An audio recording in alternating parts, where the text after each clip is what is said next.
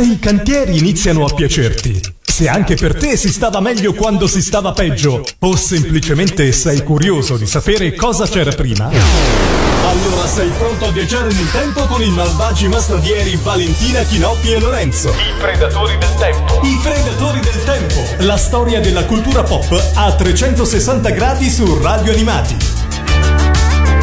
Ed eccoci qua, eccoci qua, pronti a viaggiare nel tempo come ogni settimana su Radio Animati con i Predatori del Tempo. Un saluto da parte di Lorenzo. Un saluto da parte di Chinoppi, benvenuti. Un saluto da parte di Valentina, ciao a tutti. Come ogni settimana accendiamo la macchina del tempo per portarvi indietro, per portarvi a conoscere quello che vi siete persi o che magari avete vissuto da piccoli eh, nel, negli anni passati per quanto riguarda la tv, i cartoni, il cinema, la, la musica e quant'altro. Tutto, tutto, non ci facciamo scappare niente da bravi masnadieri, insomma, no? Eh, esatto. E in questa puntata voliamo direttamente nel 1980, per cui salutiamo gli anni 70. Ciao. E, e arriviamo negli anni 80. Ciao. Anche se sull'anno, quindi 1980-1990, secondo voi è l'ultimo anno della decade precedente o il primo della nuova? Il L'ul- primo della nuova. L'ultimo della vecchia. È l'ultimo della vecchia, credo. Credo Sì, che sì, sia sì. corretto definirlo Davvero? l'ultimo della vecchia. Tutti quelli che hanno festeggiato il cambio di millennio il 31 dicembre del 1999 hanno toppato clamorosamente. Ai, ai, ai, ai, ai. Hai toppato, Hai toppato, hai toppato, hai toppato. Eh, vabbè, a prescindere dalla decade a cui vogliamo, insomma, riferirsi, però, insomma, c'è veramente un cambio epocale. Tanto tra l'altro Lorenzo, cioè ormai tutto è anni 80, no? Tutto Cioè, è anni 80. considera Cose anni 70, anni 90 è tranquillamente tutto anni 80 perché fa piacere dire così. È vero, funziona così, funziona così. Però dicevo, a prescindere dalla decade a cui vogliamo collocare il 1980, sicuramente siamo a una svolta e a tanti cambiamenti per quanto riguarda la televisione. Vedremo nel corso di queste puntate perché vi ricordo che ogni, de- ogni anno lo affrontiamo su due puntate perché in una puntata sola non ce la facciamo. Già in due siamo stretti scegliere gli argomenti. In, in una sarebbe impossibile. Però diciamo che in generale eh, il, il 1980 sicuramente segna un anno di svolta, televisivamente parlando è l'anno in cui nasce Canale 5, eh, in cui la TV commerciale inizia veramente a ehm, così scaldare i motori per una competizione sempre più agguerrita con eh, la TV pubblica e vedremo sarà anche veramente l'anno eh, della vera prima grande invasione dei cartoni animati giapponesi perché eh, eh, non solo la Rai, anzi la Rai inizierà a smettere di dedicare spazio all'animazione giapponese, ma le TV locali faranno man bassa di serie da importare dal Giappone. Smettere? Nel 1980? No, non proprio, no, però inizierà, aveva- inizierà a diminuire drasticamente. Avevano capito il trend, Eh, quindi. sì, sì, sape- sapevano cavalcare l'onda, devo dire. Lungimiranti, bravi. Lu- molto lungimiranti. Interpretavano bene i gusti del pubblico. Sì, sì. Beh, beh, beh. Un passo avanti. Se siete su Facebook, non dimenticatevi di chiedermi, chiedermi l'amicizia. Cercate Lorenzo Animati e chiedetemi l'amicizia per poter interagire eh, con noi in diretta. Saluto chi lo ha già fatto e chi ha messo like alla pagina per stasera. Fabio, Massimo, Gabriele, Giorgia, Fabio di nuovo, Annalisa, Leopoldo, eh, Luca, che saluto in particolare, Rudy e Francesca. Eh, benvenuti ragazzi, siete sulla nostra navicella spaziale nel 1980 con noi. Bene, la nostra navicella spazio temporale 1980. Che ricordi avete del 1980? Io, Ah, per esempio, per me, per me è stato un anno importante, vuol dire, è stato il primo che ho vissuto dall'inizio alla fine, Ah. dal primo gennaio al 31 dicembre. Io avevo chiesto se potevo fare un po' un part-time all'inizio, Sì? invece non mi è stato concesso. E sei so- partito? Sono passato da vivere, Ah no, scusa, da questo è un vivere- altro anno, questo è il 2017. No, sono, sono passato da vivere un mese al vivere, a viverne 12 è stato un grosso salto, però sono ancora qui. Bene, e tu Valentina cosa ricordi del 1980 che eri Che è stata la prima volta che sono andata al cinema. a vedere? Sono andata a vedere Biancaneve e i Sette Nani nella riedizione per le vacanze di Natale del 1980. Ah. Quindi lo ricordo E te lo come- ricordi? Come se fosse ieri. Ma quanti anni avevi? Eh, ne avevo tre. Tre, Ah, beh sì, a tre tre- anni si inizia a ricordare effettivamente. tre finiti, insomma, quasi, quasi quattro vacanze Beh. di Natale. Quindi. Oh. Io Pensavo qualcos'altro. in Qualcos'altro. Pensavo guerre stellari. Un... Ma è- cantiere. Un cantiere, no, ricordo. Cantieri però, eh, no, in realtà quella è la- cioè, questo, questo è un ricordo che, eh, che ho veramente netto. Se fosse successo ieri, penso me lo ricorderei. Te lo Allo ricorderesti. stesso modo. Ho capito, ho capito, ho capito. Ma parliamo, abbiamo detto, TV, eh, spettacolo, cinema, sigle, cartoni e quant'altro, ma io direi di iniziare questa puntata invece eh, parlando di giocattoli. Che ne dici Vale? C'è un giocattolo che nel 1980 ha avuto una riedizione che poi lo ha secondo me portato al reale successo almeno qua in Italia. Sicuramente perché... Di cosa parliamo? Di quale? Stiamo parlando del dolce forno Arbert. Wow. Che venne ribattezzato per l'occasione Dolce Forno 80 Sì? e che ehm, cambiò eh, in quel periodo eh, cambiò le- l- diciamo, la componente elettrica perché prima aveva lampadine a voltaggio più basso e poi vennero inserite lam- lampadine a 220 volt e io non, non lo so, non l'ho mai avuto, però mi, mi si dice che quelle veramente cuocevano. Ah, ok. Quelle vera- cioè riuscivi a, a giocare effettivamente più o meno come lo facevano vedere alla TV perché insomma non ci volevano 4 ore per fare un biscotto e quindi poi era tutto era colorato c'era mm, eh, io ri- ricordo benissimo di vedere la, la scatola si vedeva nei, nei negozi di giocattoli che ehm, Io ne ricordo anche uno giallo, ma forse giallo era quello precedente? Sai che sì, può darsi forse fosse Quello di- precedente, quello, ok. quello di prima.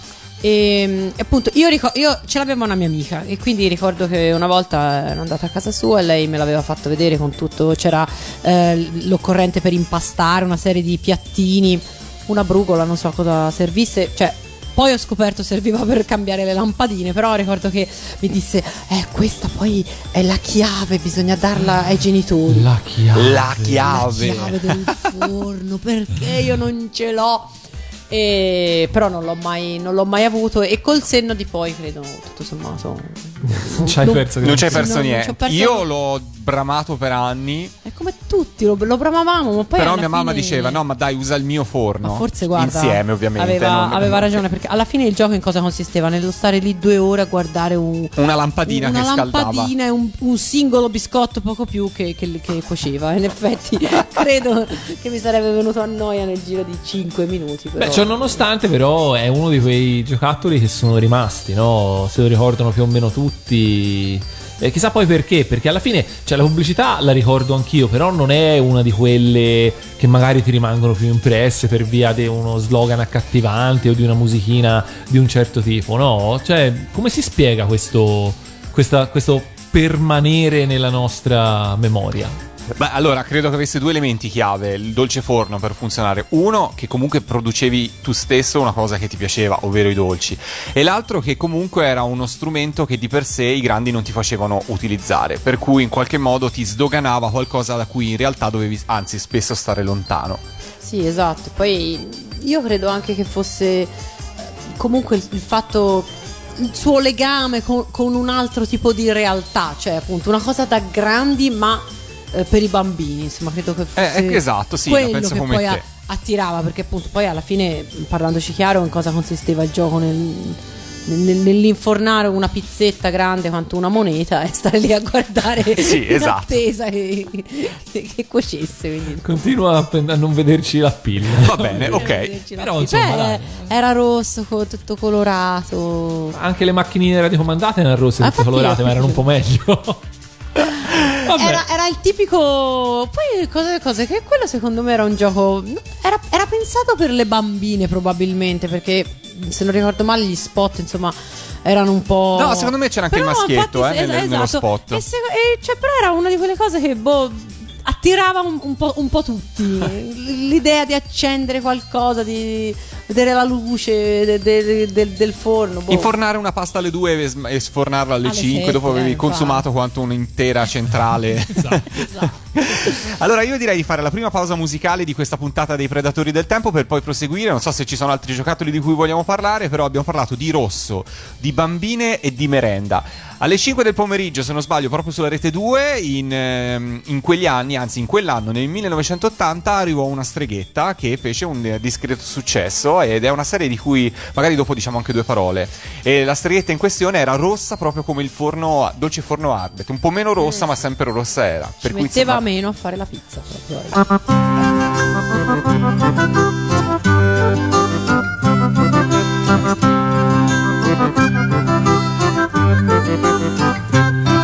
Bia, bie, ba, be, bie, ba, be, bi, bie, o, ba, be, bi, bo, bie, u, bu, ba, be, bi, bo, bu. Chia, chie, ka, chie, chie, i, ka, chie, chi, chie, o, ka, chie, chi, ko, chie, u, chi, ko, ku. Così tu mi sfidi ad imitare Dia ed a fare qualche magia. Io farò sparire un fazzoletto, se non lo trovi vai subito a letto. Vuoi un cavallo da una stella? Non lo so se mi riuscirà. Ma cantiamo insieme la canzone, forse Dio ci aiuterà. Yeah. Yeah, ba baby, eh, ba baby, bie, oh, ba baby, ba, bie, u, bu, ba baby, ba, bu.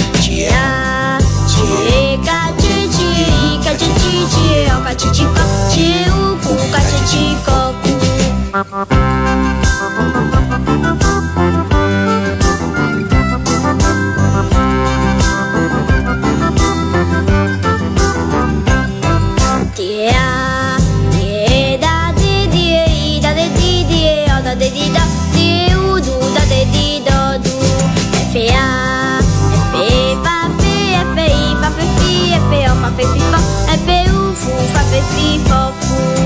Appesa ad un ombrello colorato, Dio è scesa sulla terra per noi. Viene da un paese molto lontano, dove i bambini si danno la mano, dove ci sono solo amici e puoi fare tutto quello che vuoi. E quel mondo se con lei tu canti lo ritroverai.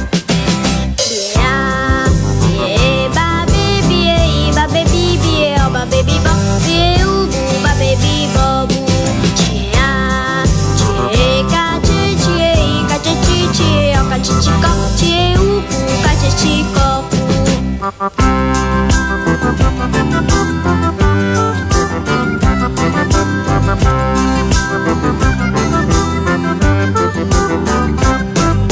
grande Andrea Lovecchio su Radio Animati e la mitica streghetta Bia. E a proposito di Bia, appunto, stavamo ricordando come questa serie fosse una delle primissime serie a così contenere del fanservice, giusto, Chinoppi? Sì, chissà se all'epoca si chiamava in questo modo. Spieghiamolo a chi è all'ascolto e non sa che cos'è il fanservice. però, a chi non sa cosa sia, innanzitutto. ah, ah, ah, ah, ah. Secondo, il fanservice è, mm, come dice la parola stessa, un servizio fatto ai fan, ovvero sono quelle eh, cose che i creatori de- de- delle serie, di fumetti, di animazioni, di qualsiasi cosa in realtà, mettono lì non tanto perché servono, hanno un'utilità particolare nel- nella storia o per portare avanti gli eventi, ma per fare un favore ai fan. Di solito, di solito col termine fanservice ci si riferisce a qualche inquadratura un po' piccante, soprattutto di qualche eh, personaggio femminile. Nel caso di Bia, già nella sigla, insomma, si vedeva eh, un pochino di mutandina, cose così. Insomma, diciamo, era una serie, eh, una delle prime serie in cui non si faceva mistero che la protagonista era una bella ragazza e che altri personaggi della serie la, la guardavano, diciamo, in un certo modo, no? Eh sì, sì, no, no, no, è vero, è vero. Ho, ho l'immagine di lei spesso con questa sottoveste un po' trasparente o scherzi da parte del fratello che insomma in qualche modo eh, erano un po', un po' così, insomma, un po' inaspettati in un cartone animato fino a quel periodo. Adesso invece se si, pensa- si guarda ai alle serie di contemporanee in realtà ci sono serie che sono esclusivamente fanservice, fanservice. che, non, che non c'è nient'altro oltre a quello e tra l'altro sono anche tra quelle eh, più seguite sicuramente tra quelle più eh, che, che vendono più merchandising mettiamolo in questo modo anche il merchandising stesso è un, un inno al fanservice quindi insomma è il fanservice portato a genere eh, che insomma c'è a chi piace quindi tanto di cappello Merchandising, ovvero anche giocattoli. Stavamo parlando appunto prima di giocattoli, abbiamo parlato del dolce forno, ma c'è un altro gioco del 1980 che insomma ha colpito l'attenzione di Valentina. Quale? Eh, era un gioco in scatola dell'editrice giochi che si chiamava Manager. perché non me lo ricordo nemmeno io. Nemmeno io in realtà me lo, me lo ricordavo. Perché ne fino a che non ho parliamo? visto- fino a che non ho visto la scatola. Ah, ok, ok. In realtà la scatola sì, ehm, perché era un gioco molto strano, molto, molto particolare. Fondamentalmente è un- una specie di Monopoli Ah. in cui il, il giocatore deve gestire alcune, delle, mh, alcune società, alcune imprese reali, vere. Cioè, nella scatola, nel gioco c'erano delle. ehm, c'erano i nomi, c'era tipo la misura, poi c'erano le assicurazioni generali, insomma, c'era tutta una serie di, di mar- di- di- di marchi che erano, che erano reali, Veri? che erano Ah. veri, esatto. E, ehm, e appunto il, diciamo che il, era, doveva- era un gioco sponsorizzato dalla, riv- dalla rivista Capital e nel- nell'idea di chi l'aveva creato, un, che, che era un, un francese, eh, doveva essere un, eh, un gioco per eh, stimolare chi ci giocava a, a diventare un, eh, una sorta di, di imprenditore, insomma, della serie. Se- come quelli che pensano che se vinci a Monopoli allora puoi... Sai- sai fare puoi- tutto. Esatto, sei- puoi Vabbè. andare a giocare in banca, insomma. Vabbè, però poi- c'era il piccolo chimico, c'era l'electrochirurgo, non vedo perché non ci deve essere il piccolo manager. Sì, volendo, volendo sì, Volendo. insomma, io... da, la, cosa, la cosa, ecco, mh, strana è che mentre il Monopoli è tutto inventato, lì c'erano dei marchi veri, cambiavano a seconda delle edizioni, quindi se compravi l'edizione francese c'erano delle, eh, delle, de- insomma, delle società, se compravi quella americana ce n'erano altre, insomma, e questo eh, era particolare. Tra l'altro, ecco, um, i giochi in scatola in questo periodo stanno ottenendo un, eh, un'attenzione, un- un- dei riconoscimenti che fino adesso non hanno, non hanno avuto, perché già dal 1979 in Germania si eh, assegna il premio gioco dell'anno, che tutt'oggi viene, eh, Viene assegnato. assegnato. E se non ricordo male viene assegnato durante il, festival di Hessen. E insomma è, oh, tutt'oggi i giochi che vincono questo, che vincono questo premio insomma hanno poi una, una diffusione molto ampia.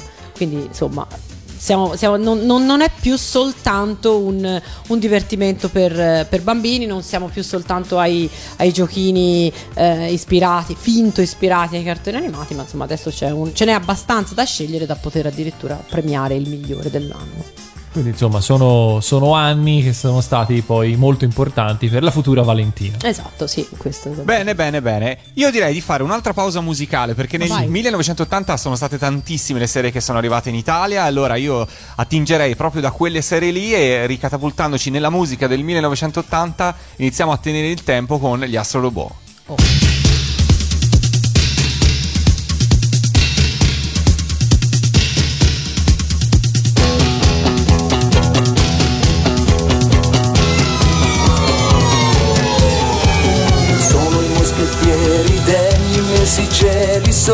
quattro amici dalla guerra uniti. Una sola legge sempre li protegge, lotta per il bene, tutti insieme vincerai. Eroi, eroi, eroi del cosmo, i grandi eroi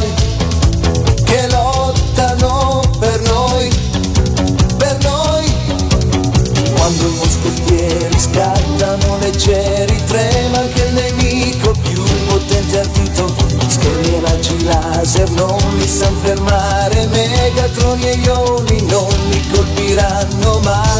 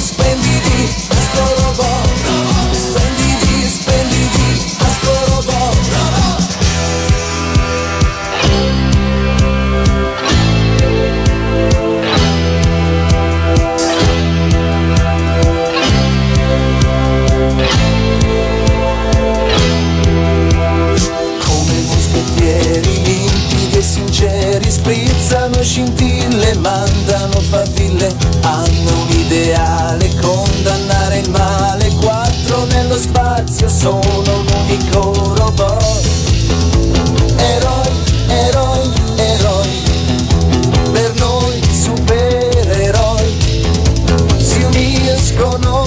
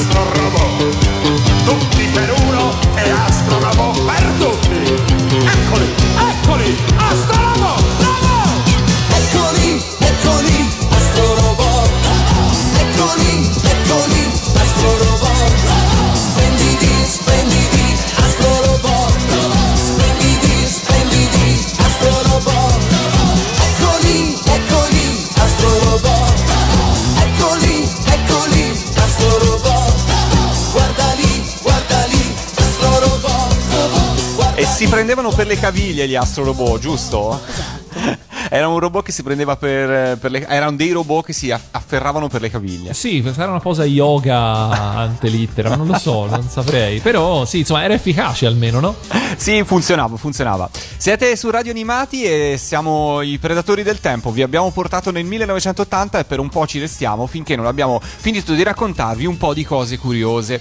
Abbiamo parlato di giochi, di giocattoli con eh, la spina come il dolce forno, giocattoli da, giochi da tavolo invece, però l'abbiamo detto nelle mm, puntate precedenti, l'invasione, la lenta ma inesorabile invasione dei videogiochi proseguiva. E Eh? che cosa ci ricorda e ci riporta il 1980? Diciamo che passiamo da un gioco in scatola che appena l'abbiamo nominato ci siamo tutti guardati in faccia per dire eh? Eh?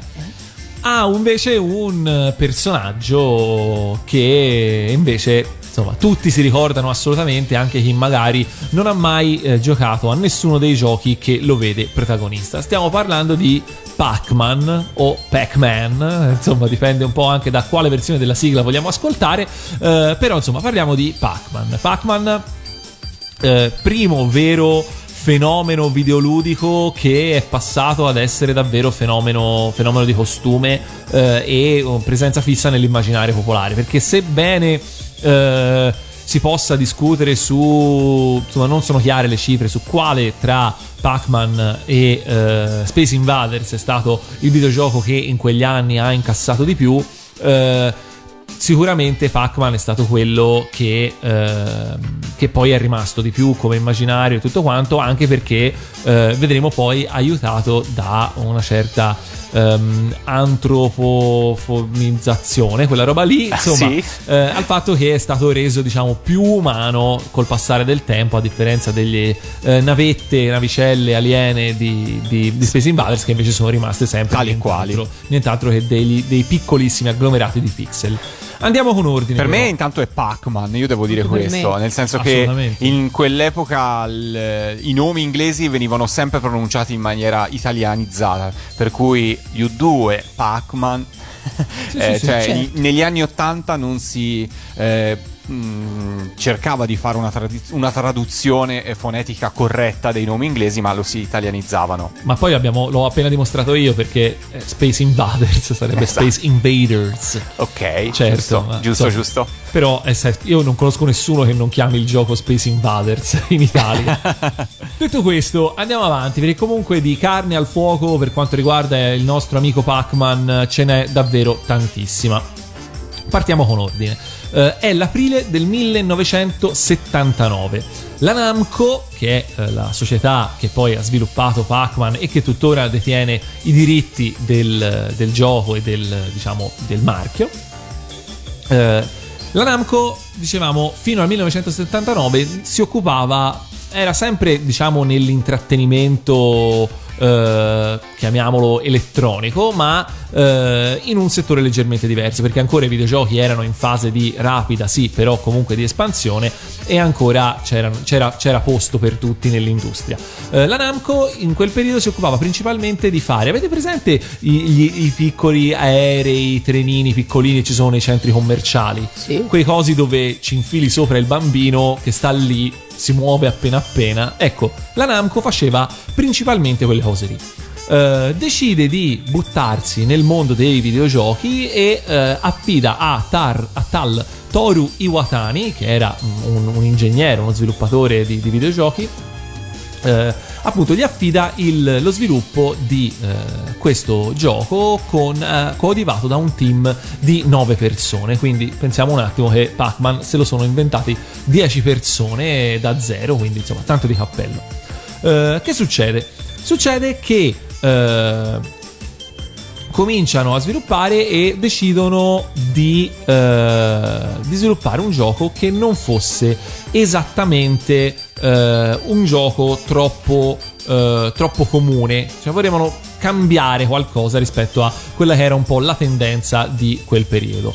Eh, e decidono di eh, di implementare tra le varie cose di cui insomma ora andremo a parlare eh, il concetto di, di mangiare. Cioè mh, pensavano quale potrebbe essere una cosa che, eh, ha- che piace a tutti che ha appeal su tutti e non soltanto magari su un target specifico di nicchia di giocatori? Mangiare. Vedi, mangiare. come dolce forno, si torna lì. Esatto, L'argomento mangiare. di oggi È il mangiare, sì. cibo. Mangiare piace a tutti, tant'è che poi ci sono un sacco di storie, leggende, talune più vere, altre un po' meno, riguardo a quella che è la, la genesi sia del nome del personaggio che della sua eh, forma. Sicuramente è assolutamente straconfermata la leggenda che vuole che il nome Pac-Man derivi dalla parola onomatopeica giapponese Paku Paku, che è il rumore che fa la bocca quando si apre e si chiude per mangiare. Ah. diciamo un po' Il gnam gnam esatto, nostro. Un po', un po' come lo gnam gnam eh, nostro, però torna, no? Paco, paco, paco, paco, no? Ah, Dovete fare, sì. ricorda, no? La- cioè, nel fare, questo, nel fare questo, se ci pensate, mettete la bocca, serrate un po' le labbra e, e la bocca sembra fare un po' il verso a Pac-Man, se ci si pensa. Stiamo provando, eh, noi. Io sto provando. No, no, vai, vai, andate avanti, allenatevi. Ehm, questo, tra l'altro, insomma, è straconfermato. Tra l'altro, c'è anche una scena di, eh, di Scott Pilgrim, eh, il film e anche il fumetto. Per chi non l'ha visto, andate a vederlo. Eh, insomma, in cui si cita questa cosa. Quello che invece non sembra essere del tutto vero è che la forma sia nata da una pizza a cui mancavano due Uno fette. spicchio, ah, ok. Esatto. Questo sì, però non solo. In realtà ci sono varie versioni. Lo stesso Iwatani ha dato versioni diverse di questa cosa. Però è anche vero che il nome in realtà iniziale, che era Pac-Man scritto P-U-C-K, man, che quindi effettivamente si pronuncia Pac-Man e non Pac-Man come, All'americana. come, come potenzialmente PAC sarebbe. Però questo Pac-Man eh, veniva dal Pac, che sarebbe il disco dell'hockey. Quindi comunque una- un'altra forma rotonda che non c'entra assolutamente niente né col mangiare né con la pizza. C'è da dire che però il nome esiste un, eh, una sola edizione, la primissima edizione giapponese del videogioco è uscita a nome eh, Puckman, diciamo per capirsi, eh, perché non appena eh, il gioco è stato esportato eh, prima di tutto nel- in Nord America, eh, si è subito deciso di cambiare il nome perché la P era troppo facilmente modificabile in una F, Ah. semplicemente grattando via un pezzo di lettera dal cabinato e quindi insomma per paura che i giovani virgulti americani si divertissero troppo a eh, praticamente scrivere parolacce gratis, hanno deciso di cambiare il nome in quello che poi è diventato eh, sem- ed è sempre rimasto il nome ufficiale del personaggio, ovvero Pac-Man, insomma PAC-Man per capirsi.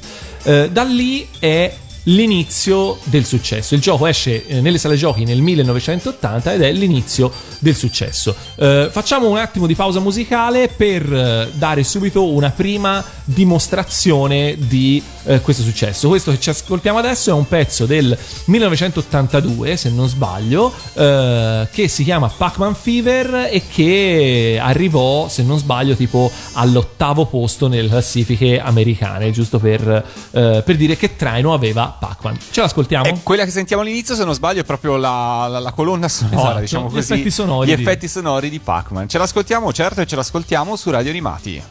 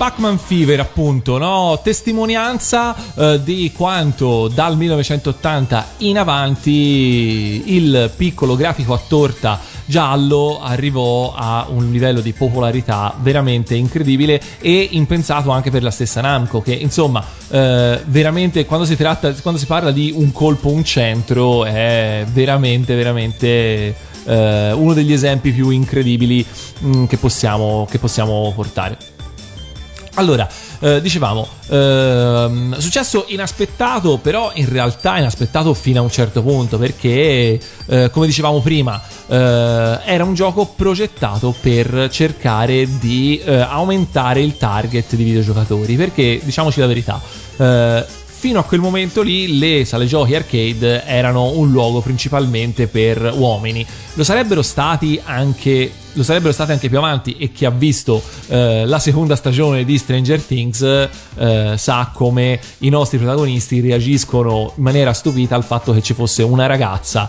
brava quanto loro se non di più a giocare ai videogiochi. Spoiler è una roba della prima puntata dai Vabbè. ma si può Vabbè. dire si può Sì, dire sì, eh, in realtà però Pac-Man eh, ebbe successo proprio in questo, cioè nel riuscire a eh, far giocare anche magari le ragazze che eh, non erano particolarmente interessate ai giochi che, che erano più in voga in quel momento, tipo Space Invaders o Asteroids, che abbiamo nominato anche nella scorsa puntata del 1979, perché appunto eh, giochi di sparatutto ad ambientazione spaziale notoriamente non sono quelli più amati dalle signorine.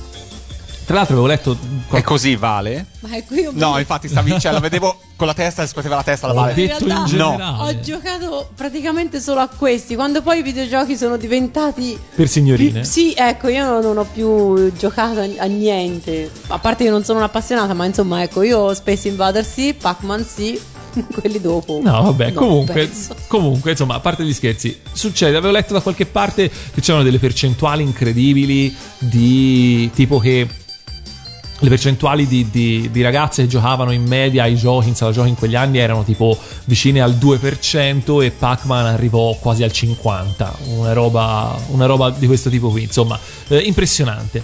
Eh, e però dai, mm, insomma, c'è da capirlo perché effettivamente se ci pensate i, i fantasmini erano anche caruccetti, no? All'inizio. Sì, certo. Cioè erano il primo personaggio veramente caruccetto del, del- de- de- del mondo dei videogiochi. Eh, tra l'altro era anche divertente perché eh, con un semplice effetto, con un, con un semplice idea di design, il fatto che quando Pac-Man mangiava la pillolona grande che appunto gli permetteva poi di mangiare anche i fantasmi, i fantasmi immediatamente il primo movimento che facevano era tornare indietro. Cioè, stavano andando in una direzione e invertivano la direzione, dando proprio l'impressione che stessero cominciando a scappare, di fatto.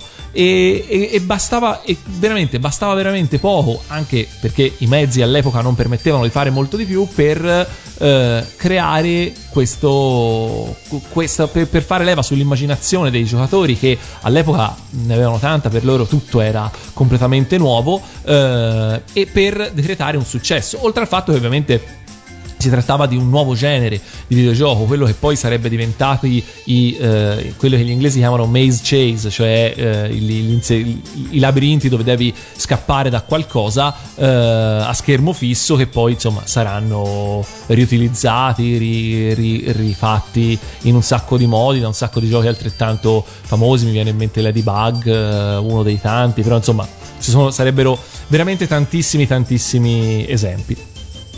Insomma, alla fine Pac-Man arriva a vendere qualcosa come 400.000 cabinati in tutto il mondo. Mamma mia. È un record assolutamente imbattuto che è destinato a rimanere tale perché i numeri dei cabinati in questo momento nelle sale giochi mondiali eh, non arriva neanche a 100.000 ma neanche lontanamente di quelli più, più diffusi. Eh, il mercato è cambiato, eh, il mondo de- delle console da casa ha completamente rivoluzionato e quindi ovviamente eh, queste sono, sono cifre che non hanno senso per eh, il 2017. Eh, il successo fa ingolosire la Namco, ovviamente, e cominciano a partire tutti i, eh, tutti i seguiti, tutte le variazioni sul tema. Alcune sviluppate internamente dalla Namco, altre sviluppate invece dalla eh, Bolly Midway, che era eh, la ditta che ehm, aveva i diritti per il Nord America, che in- diciamo distribuiva distribuiva Pac-Man in Nord America localizzandolo, quindi cambiando i nomi, cambiando un po' di cose. Si parte allora, solo contando. Facciamo una rapida carrellata, però considerando soltanto i giochi arcade, quelli classici, perché non ci interessano poi compilation, riproposizioni, eh, porting, eccetera, perché sennò si fa veramente eh, notte. Allora, si parte subito dal 1981 in cui esce Miss Pac-Man, che è una variazione sul tema assolutamente, cioè cambia praticamente soltanto la grafica e il sonoro, ed è sinceramente forse, forse il primo videogioco che ho mai giocato in vita mia. Eh, io su Atari 2006, Sì, io esatto, probabilmente No, io in sala giochi. Ah, ok, in sala giochi. In No, sala no, giochi. io su Atari. No, no, io ovviamente poi c'era il porting, tutto questo, anzi poi anche lì del Porting per non esperti significa la trasposizione del videogioco nato per cabinet su una console da casa, possibilmente, o su un computer. Esatto, no, poi insomma parleremo anche lì della trasposizione di Pac-Man eh, per Atari 2006 perché causerà ben pochi, ben, ben- non pochi danni. Eh, quindi, eh, forse il mio primo videogioco in assoluto, Miss Pac-Man del 1981. Nel 1982 esce invece Pac-Man Plus, che è il primo sviluppato interamente dalla Midway. eh, e che praticamente di fatto era una copia spudorata del primo Pac-Man, quindi mh, lì per lì non si erano, nonostante eh, lo pubblicizzassero come tutto nuovo, migliorato, nuova versione, super evviva, eh, in realtà era una copia spudorata, di fatto aveva il colore del- del- dello sfondo diverso, che era verde invece che blu, e succedeva ogni tanto delle cose random, tipo eh, che, i, non- che negli schemi più avanzati quando prendevi il pillolone non tutti i fantasmini diventavano blu e quindi eri stare attento, in ok. rischio, insomma c'era tutta una serie di, di cose Eh, sempre nel 1982 esce in Giappone Super Pac-Man che eh, era una riedizione con delle regole leggermente diverse di, eh, di- cioè no era, le regole erano molto diverse. Era un- sempre fatto al labirinto però appunto ricordava forse di più eh, Ladybug che non il primo Pac-Man insomma fatto diverso. E questa è una cosa che in, eh, in Europa per esempio non si è è un cabinato che è quasi non arrivato nel 1982 esce anche Baby Pac-Man, sempre della Midway, quindi versione nordamericana, che invece era una ciofeca Pazzesca. assoluta. Nel senso era la Bolly Midway, forse qualcuno che è più eh, insomma, chi è più addentro se la ricorda come eh, produttrice di Flipper innanzitutto. Poi la Midway passò a fare Mortal Kombat, eccetera, eccetera, però ai tempi produceva principalmente Flipper. Questo Baby Pac-Man era un ibrido tra un videogioco e un flipper, per cui c'era il pezzettino eh, in cui dovevi col joystick praticamente giocare una partita di Pac-Man normale, tra l'altro con una grafica pessima in confronto a quella che era eh, quella dei Pac-Man a cui eravamo abituati.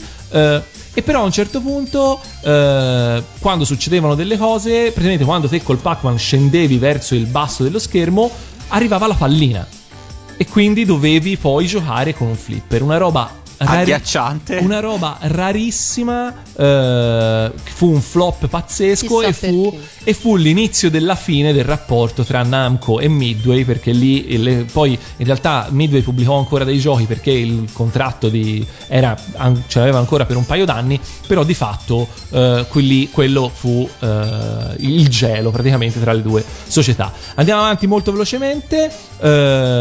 Altri due giochi della sempre appunto della Midway nel 1983. Il primo, Professor Pac-Man, era un quiz. Classico, ogni tanto c'erano i cabinati con le domande, con- in cui Pac-Man era semplicemente lì, che stava lì, però Cioè, lo potevi, potevi metterci qualsiasi altro personaggio, sarebbe stato esattamente la stessa cosa. E poi Junior Pac-Man, sempre 1983, che era di gran lunga il miglior gioco eh, made in Midway, eh, che era molto fedele alla meccanica originale e che eh, in cui il labirinto, insomma, la sua differenza principale è che il labirinto usciva dallo schermo fisso e quindi avevi un labirinto più grande a scorrimento in cui eh, dovevi Muoverti. appunto muoverti. Eh, ultimo gioco eh, della serie, diciamo, classica è Pack and Pal, sviluppato dalla Namco in Giappone, mai uscito dal Giappone, quindi mai importato né in Nord America né in Europa. eh, che riprendeva un po' più Super Pac-Man, quindi con delle regole un po' diverse, tra l'altro complicatissime, dovevi prendere delle carte, le carte ti aprivano determinate porte e c'era anche Pal che era un, un altro personaggio che era tuo amico che eh, praticamente eh, girava anche lui nel labirinto, insomma, complicatissimo, non lasciamo perdere. Si va al 1984 con un nuovo gioco che fu eh, invece molto bello e abbastanza importante, ma per introdurlo ci ascoltiamo una canzone che probabilmente eh, ci conosciamo, che è una canzone italiana stavolta. Eh, che fu sigla, sì, che fu la sigla della serie animata di, di Pac-Man, eh, che ebbe due versioni. La prima eh, in- contenuta nell'LP Viva la TV, dove veniva, defini- veniva chiamato Pac-Man. Poi nel 1985 uscì il 45 giri e lì fu corretta, anche se fu cantata ed era esattamente la stessa sigla. Ci ascoltiamo per cui la versione dei 45 giri, la versione corretta di Pac-Man.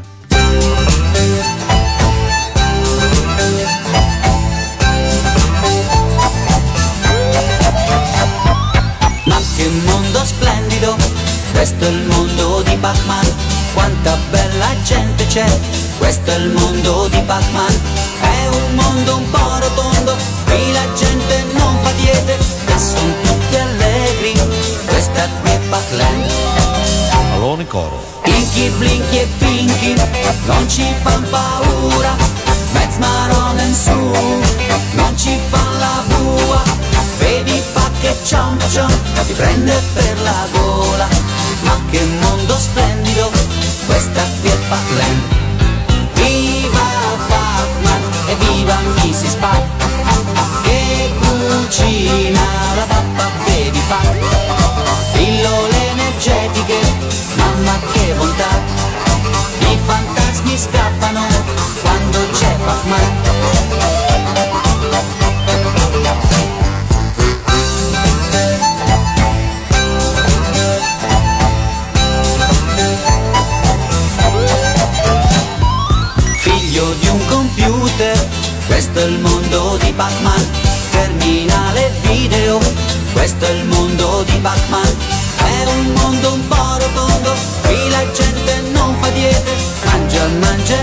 Mangia, questa qui è Pac-Land Allora in coro. Viva Pac-Man e viva Mrs. Pac Che cucina la pappa baby Pac Pillole energetiche, mamma che bontà I fantasmi scappano quando c'è Pac-Man Viva Pac-Man e viva tutti noi. Che viviamo nel mondo di Pac-Land Viva l'energetica, nostra civiltà. La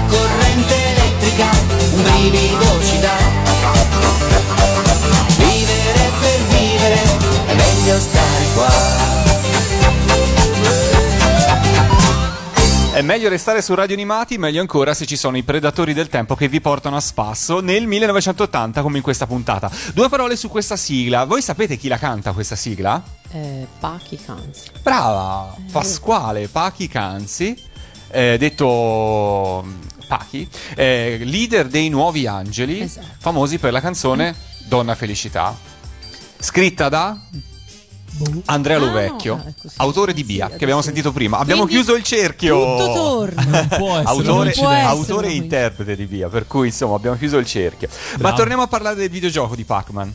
Torniamo, torniamo. No, in realtà facciamo due parole anche sulla serie, perché eh, Il 1982 appunto fu un anno importante per Pac-Man perché oltre alla canzone che andò in, in Hit Parade, eh, l'Anne Barbera produsse il cartone animato di Pac-Man, cartone animato brutto, Eh sì, no, va È detto, vero, era, vero. eh, cioè, si può dire molto brutto, ma che comunque, come tutti i Saturday morning cartoons o Sunday morning cartoons, non mi ricordo se andò in onda negli Stati Uniti il sabato o la domenica mattina, insomma, eh, ebbe comunque un buon riscontro, tant'è che in, in una rete concorrente, ora non ricordo le reti sinceramente, però eh, cominciarono anche loro a fare dei cartoni animati sui personaggi dei videogiochi, magari un po' eh, meno famosi, però insomma diciamo eh, creò il filone dei cartoni animati tratti da personaggi videogiochi, perché appunto quello di Pac-Man fu in assoluto il primo. Eh, tra l'altro non con pochi problemi perché diciamoci la verità, specialmente all'epoca in cui i videogiochi eh, non avevano tutta questa trama, eh, Eh sì. è difficile pensare a come potremmo prendere questi personaggi e metterli in un contesto che non sia semplicemente quello di un labirinto bidimensionale. Però insomma, eh, quelli dell'Anne Barbera ci hanno provato e eh, ci hanno regalato eh, un Pac-Man appunto umanizzato con la famiglia, quindi la Miss Pac-Man eh, del videogioco era la moglie, poi aveva un, avevano un figlio, c'era un cane e un gatto e c'erano ovviamente i soliti fantasmi che cercavano di disturbare la quiete familiare della famiglia Pac.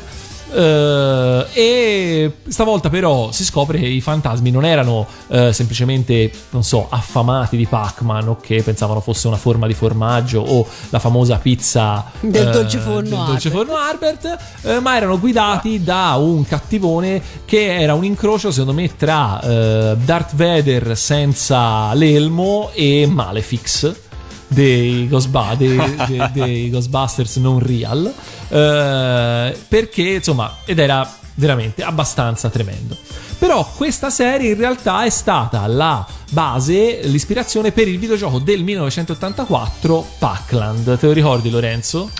Vagamente sì. Era molto molto bello ed era il primo vero eh, gioco in cui ci si eh, stacca dalla formula tradizionale perché era un, di fatto un platform a scorrimento orizzontale eh, molto molto molto difficile, era veramente difficile portare in fondo questo gioco ed aveva la grafica ripresa dal cartone ed aveva eh, anche la musica del cartone, la musichina del, che si sente giocando al gioco era la musica della sigla americana del cartone animato di, di Pac-Land.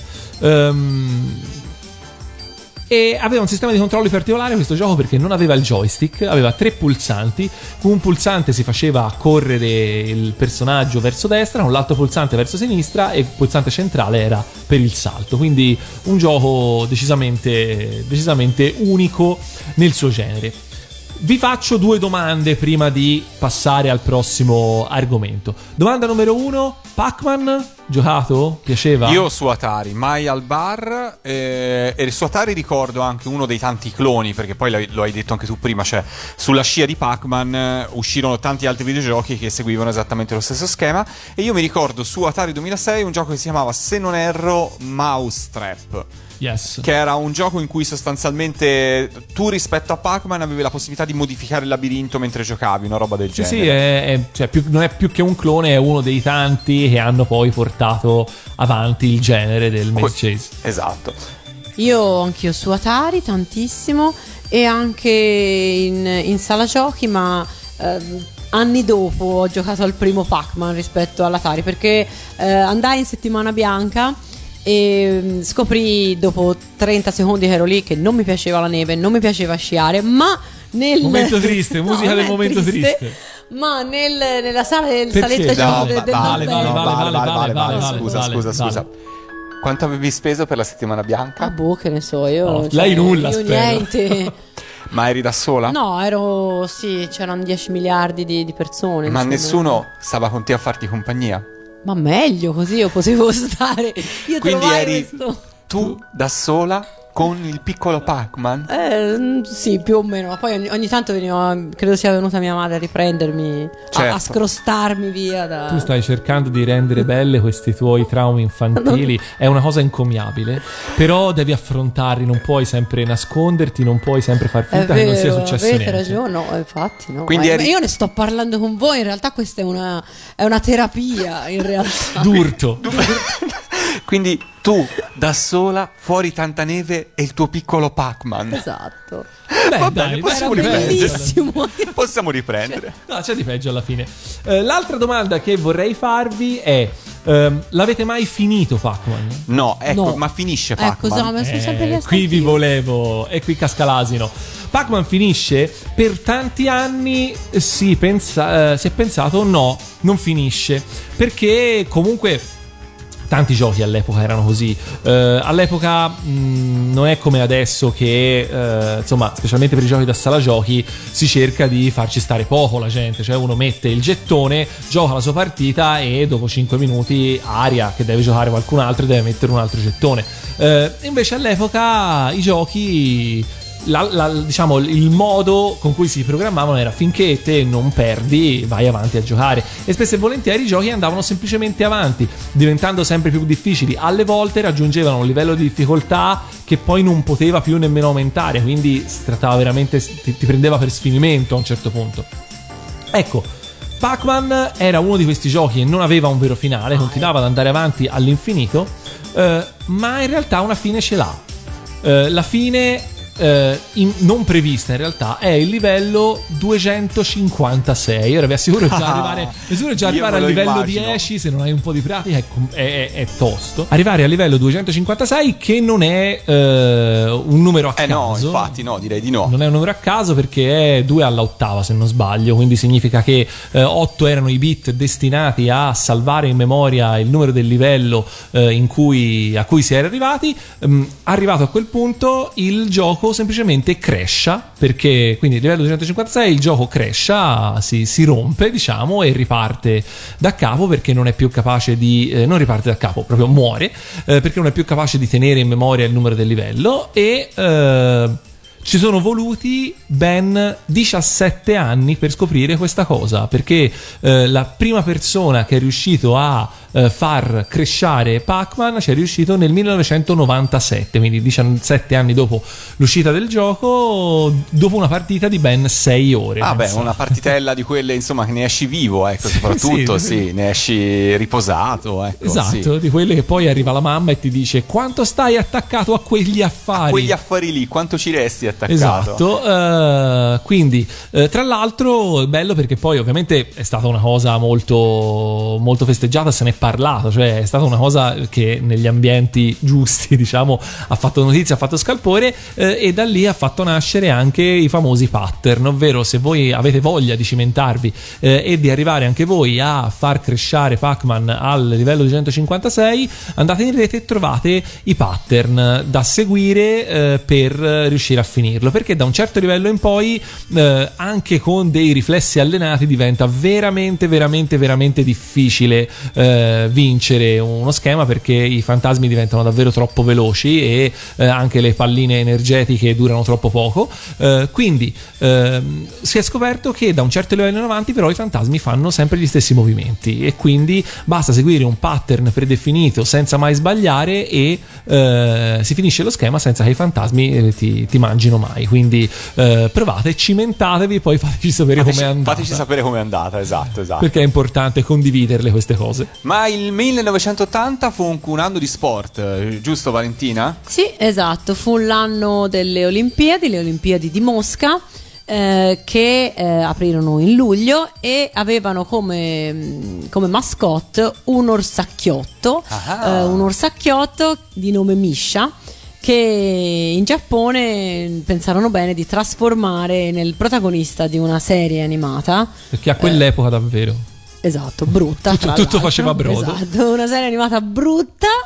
Ehm, di cui appunto io salvo soltanto la sigla italiana. La sigla era bella, in effetti. La sigla non era male, la sigla era del- dell'anno successivo, del 1981, però In la- realtà insomma, anche, anche la serie animata è dell'anno successivo. successivo, sì. però l'orsetto Il personaggio diciamo cominciò ad avere a circolare nel 1980 proprio in occasione delle, delle Olimpiadi un po' come succede anche oggi ogni volta che c'è un evento c'è la sua mascotte ce la ritroviamo ovunque e quindi in Giappone all'epoca decisero di farne una serie animata E allora noi ce l'ascoltiamo, la sigla dell'orsetto Misha con i fantastici Rocking Horse. Sei tanto piccolo, quasi un giocattolo, cucciolo di mamma e papà. Misha, fiocco di nuvola, Misha, nato da una favola, Misha, Misha, che tenerezza fa. Misha, dolce adorabile Misha. L'iso dirigibile Misha. Misha più angelo che mai. Gli osacchiotti come te fanno troppe fantasie tanti sogni e poche fuberie. Con le tigre di qua giù prepotenti un po' di più mica buone come sei tu buone come sei tu. Misha caldo batuffolo Misha che Natascia coccoli Misha. Misha sull'aquilone va. Insieme a lei Misha. Mondo fantastico Misha. Soffice d'elastico Misha Misha di tutti amico sei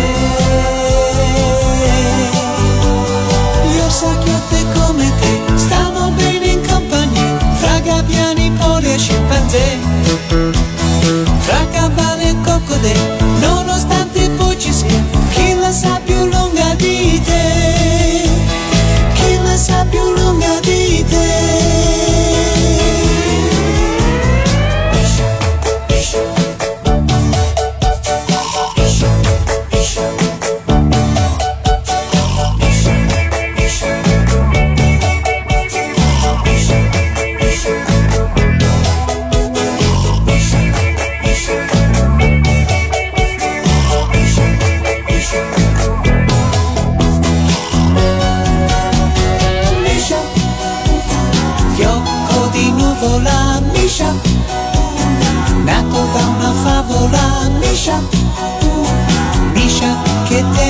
tenerezza fa,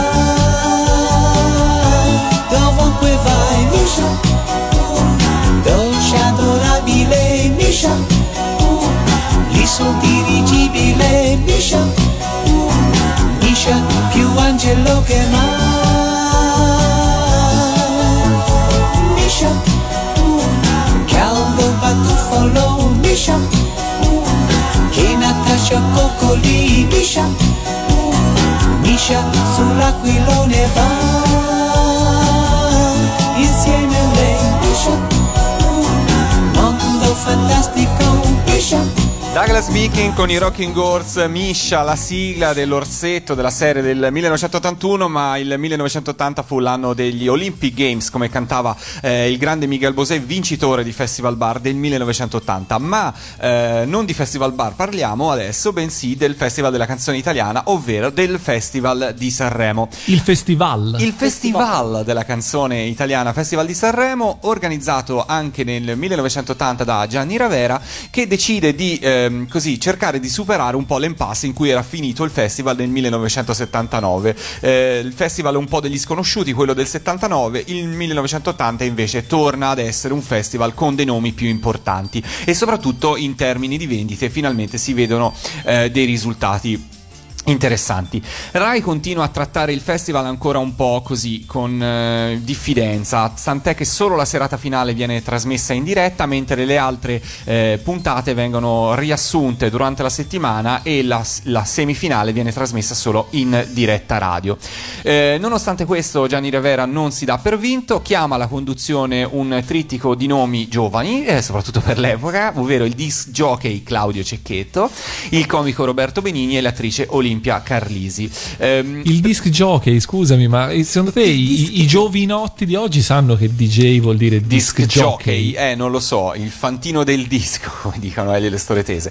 Per quanto riguarda il cast, per riuscire appunto a superare l'edizione del 1979 e convincere un po' di big a tornare effettivamente in gara, eh, viene deciso di ripristinare una formula che il Festival di Sanremo aveva già avuto in passato, ovvero quella dei gruppi, ovvero un gruppo di partecipanti mh, privilegiato, definiamolo così, un gruppo B, eh, che ha diritto all'accesso diretto alla finale, mentre il gruppo A, composto inizialmente da 20 partecipanti, dovrà scontrarsi, eh, ve- eh, vedere una serie di eliminatorie e raggiungere la finale con soli 10 partecipanti. Per cui fanno parte del gruppo B, ovvero quello dei fortunati. Gianni Morandi, Stefano Rosso, La Bottega dell'Arte, Toto Cutugno, Sally Oldfield, Bobby Solo, Leano Morelli, Pupo, Peppino Dei Capri e Leroy Gomez. Ah beh. Molti di questi faranno scattare Vabbè. in voi la frase. Vabbè. Chi? Esatto, Eh vabbè, sì, è eh beh, giusto. Però appunto, decisamente. proprio per non farvi scadere nel chi, ehm, direi di parlare di Gianni Morandi, perché Morandi eh, è a questo Festival di Sanremo per tentare un rilancio discografico, dopo che la sua carriera negli anni 70, a partire dal 72 in poi, ehm, ha- mh, subisce un forte arresto, manca il successo, il personaggio è un po' in difficoltà, solo nel 1977 con Sei forte papà torna Che a piace tanto a Valentina. Sì, esatto. lo dobbiamo ricordare, eh, torna a scalare le classifiche, eh, ma gli manca ancora l'affermazione del grande pubblico che cercherà proprio a questo Festival della canzone e lo farà con, eh, mettendo in, in campo diciamo, il meglio di quella che era la scuderia della RCA italiana di quel periodo. Arriva con un brano firmato da eh, Francesco De Gregori e Ron, prodotto da Lucio Dalla che suonerà il sax e eh, suonato da anco- dagli ancora sconosciuti Stadio. Inizialmente il brano si, si dovrebbe chiamare ehm, Ci penserò, ma all'ultimo momento viene cambiato in Mariu. Il brano non arriva sul podio, ma consente a Gianni Morandi di eh, in qualche modo tornare al successo, quantomeno di pubblico, a rincontrare il suo pubblico. Il successo in termini di vendite arriverà l'anno successivo con Canzoni stonate, firmate da Mogol, e poi da lì insomma tornerà per lui una stagione di grandi successi con eh, Dalla Morandi e tutto quello che verrà poi per lui. Parliamo un attimo anche degli esclusi però di questo festival eh, della canzone perché c'è un gruppo che mi fa piacere citare che non riesce ad entrare a partecipare alla gara. Il gruppo in questione è quello degli Schiantos che tenta la partecipazione con il brano Fagioli, brano irriverente, dissacratorio, divertente ma che probabilmente arriva con un anno di ritardo al Festival di Sanremo perché la stagione dell'autunno cadono le pagine gialle, di eh, Ci vuole un fiore, di Gianna se vogliamo in un certo senso ehm, è concluso, almeno per quest'anno Gianni Ravera non ne vuol sentir parlare, per cui il brano non viene preso in, in gara. Peccato perché in realtà mh, gli Schiantos sono anche uno dei motivi eh, che ehm, convincono il gruppo dei Decibel, capitanati da un giovanissimo e platinatissimo Enrico Ruggeri, di partecipare alla gara con il brano Contessa. La loro casa discografica li vuole convincere ad andare a Sanremo, loro non sono così convinti i Decibel di voler partecipare perché insomma loro rappresentano la scena new wave, il punk, per cui insomma non si sentono esattamente a loro agio con i lustrini del Festival di Sanremo, però il brano è forte, la casa discografica insiste e l'idea di sfidarsi con gli Schiantos convince alla fine il gruppo a decidere di partecipare al festival. Gli Schiantos non ce la faranno, quindi Ruggeri e il gruppo dei Decibel si troverà da solo eh, sul palco dell'Ariston, ma Contessa diventerà un grande successo e soprattutto sdoganerà al grande pubblico Ruggeri da lì in avanti. Per cui, insomma, eh, questo è quello eh, che è accaduto. I Decibel, fra l'altro, si sono recentemente riformati, sono stati in tour, sono in tour tuttora e mh, non mi sorprenderebbe personalmente di rivederli anche al Festival di Sanremo del 2018. Non mi sorprenderebbe affatto. Io nel mio piccolo spero di riuscire a rivedere Ruggeri Ruggeri sul palco al Forum di Assago quando ci sarà il concerto, l'ultimo, tra virgolette, speriamo, chissà, concerto di Elio e le storie tese. Sper- spero vivamente che Ruggeri un salto lo faccia. E allora per omaggiare in qualche modo anche i, i decibel, ma sicuramente più gli Schiantos, ascoltiamoci un pezzo della loro esclusa canzone Fagioli dal Festival di Sanremo 1980.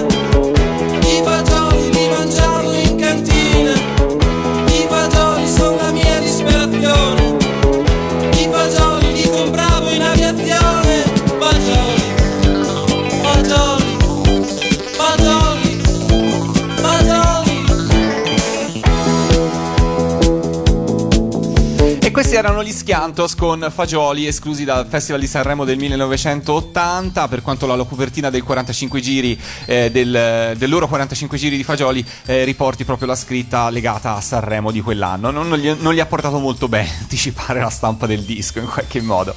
Però insomma è andata così, è andata così. Partiamo invece, passiamo invece a parlare dei vincitori di quell'edizione del, del festival, quelli che sul palco e sul podio ci sono, ci sono arrivati veramente. Partiamo dall'alto e, parliamo, e partiamo dal vincitore dell'edizione del 1980 del Festival di Sanremo, ovvero Toto Cutugno, alla sua prima vera prova da solista, con il brano Su di noi. Lui si aggiudica il, il festival e se lo aggiudica per la prima volta e successivamente poi negli anni 80 eh, per lui spesso e volentieri ci sarà un secondo posto che insomma sembrerà quasi una sua una dannazione. Però Su di noi vince, eh, non convince la critica ma poco importa perché in fatto di, di vendite e in fatto di successo il brano arriverà a fare il giro del mondo, verrà inciso dallo stesso Cutugno anche in lingua spagnola, tedesca, flamminga, russa e due edizioni addirittura in francese. Eh, il brano arriva al secondo posto della hit parade dei 45 giri e a fine anno risulterà addirittura in posizione diciottesima per quanto riguarda i singoli più venduti in assoluto nel corso del 1980. Gradino più basso del podio, secondo posto, è per il cantautore napoletano Enzo Malepasso con il brano Ti voglio bene. Il brano fu l'apripista del secondo album del cantautore, ebbe un buon riscontro di vendite, anche se poi in realtà Enzo Malepasso nel- negli anni successivi si affermerà soprattutto in veste di, eh, in veste di autore fra i tanti successi che ha firmato ne ricordiamo uno su tutti, ovvero Non voglio mica la luna di Fiordaliso del 1984, scritta insieme a Zucchero e a Luigi Albertelli, il nostro grande Luigi Albertelli, autore di tantissime sigle. Terzo posto, ma quasi vincitore ex equo per quanto riguarda invece le vendite, quindi insomma quasi un vincitore morale. Enzo Ghinazzi in arte Pupo. Eh, eh, Pupo era già attivo da diversi anni sul mercato discografico, per lui Sanremo è una sorta di consacrazione dopo il successo già ottenuto qualche anno prima dai singoli Gelato al cioccolato, eh, scritto da Malgioglio e Forse. Il ehm, nome di Pupo, beh, spesso lo, insomma, lo si è detto, comunque mh, lo si deve al Freddy Najjar, eh, patron della Baby Record, il famoso storpiato in Teddy in Rosvita. In realtà eh, pare che Rosvita fosse per colpa di Freddy Najjar, fosse un gioco, una canzone nata sul gioco di parole Freddy e non Teddy. Comunque, insomma, il patron della Baby Record affibbiò a Enzo Ghinazzi il nome Pupo, molto meglio del nominativo con cui era conosciuto a inizio carriera, che era Capperino. Per cui, insomma, credo che abbia fatto un bel passo avanti. Non so che dite, ma insomma, direi. direi di sì. Il Beh, brano. Capperino, Capperino però, c'ha- c'ha il suo perché, c'ha il suo dai. perché, dite? eh, Vabbè, Eh beh, insomma. dai, dai. Il brano su di noi fu scritto eh, da Pupo insieme a Paolo Barabani. Che insomma tutti noi ricorderemo, molti di voi ricorderanno per il brano Buon Natale, cons- contenuto in Bimbo Mix. Buon Natale, Esatto, sì, Buon e Natale. anche o Pop Op- Op- Somarello, Somarello. che porterà a Sanremo qualche anno successivo e vedrà eh, Ghinazzi come che musica autore. ascoltate? E dalla, Bimbo Mix. e dalla cantautrice Donatella Milani, toscana, compagna di vita di Pupov in quel periodo. Eh, il testo di Su di noi è in qualche modo un'autobiografia della loro relazione.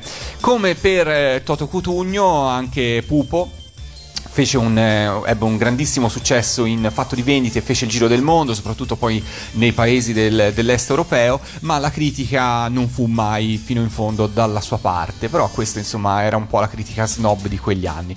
Allora ascoltiamocelo, ascoltiamocelo un estratto dei tre vincitori di Sanremo 1980.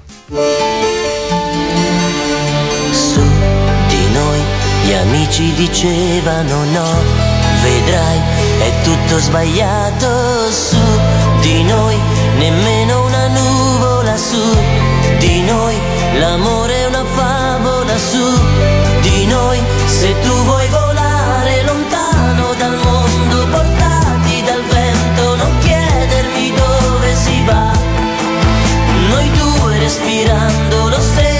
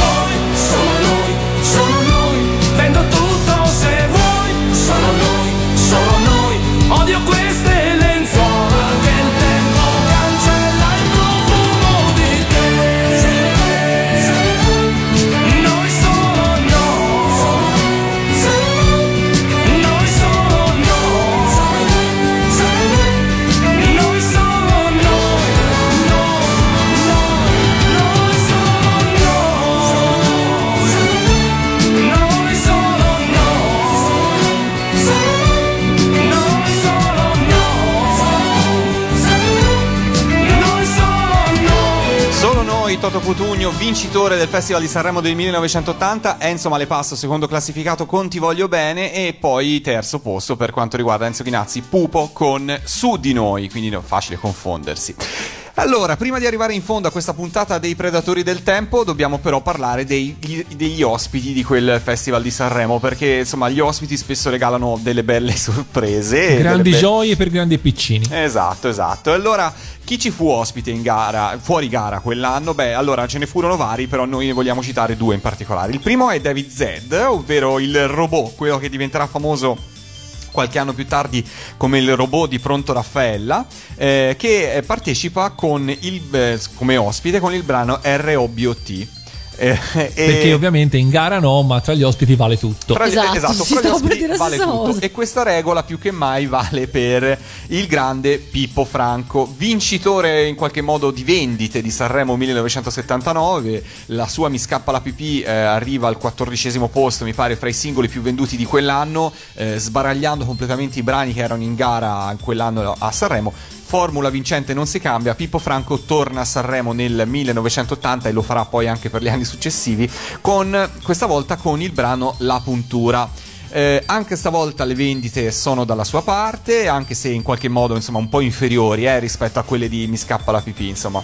Però un pensiero secondo me va eh, di dovere agli Schiantos. Io penso come un brano come Fagioli non è entrato in gara magari po- potevano avere anche i loro buoni motivi, però insomma essere a casa davanti alla tv, sapere che non sei stato scelto al festival e poi vedere Pippo Franco che canta con i bambini ma il culetto è mio, è mio perciò, no no no, non ci sto, ma il culetto è mio, è mio però, la puntura no no no, insomma credo, credo che siano soddisfazioni per gli Schiantos, eh, queste. Probabilmente sì. Perché la cultura eh, si, si annida dove meno te l'aspetti, come, come lo sporco ostinato.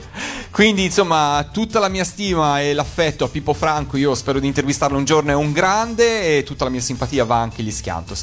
Direi di chiudere proprio con Pippo Franco questa prima parte del 1980, riaccendere la macchina del tempo per tornare al presente, ma per ritrovarci la settimana prossima ancora una volta qui nel 1980. Quindi Quindi abbiamo in serbo tante Eh, sì, fortissime. sì, sì, sì, eh, di fortissime. Un saluto da parte di Lorenzo. Un saluto da parte di Chinoppi. Un saluto da parte di Valentina. Ciao. Ciao.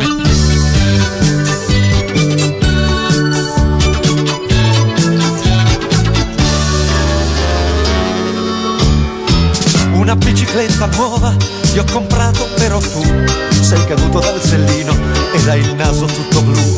Siamo andati dal dottore che ti ha detto guarirà, basta fare una puntura e tutto passerà.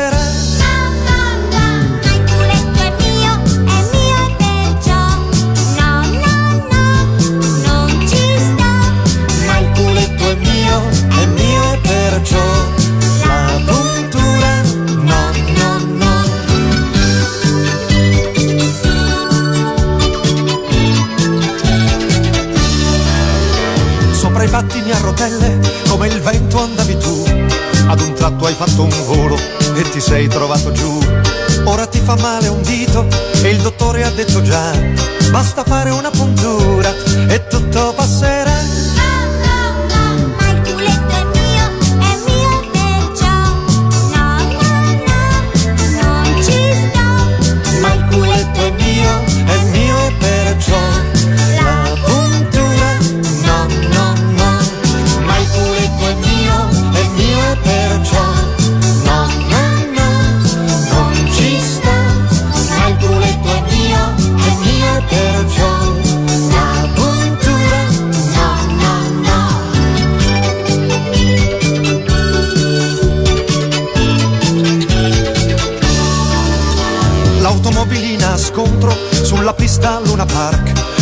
L'hai guidata come un pazzo fra scossoni e patatrack Ora un piede ti fa male e il dottore ti dirà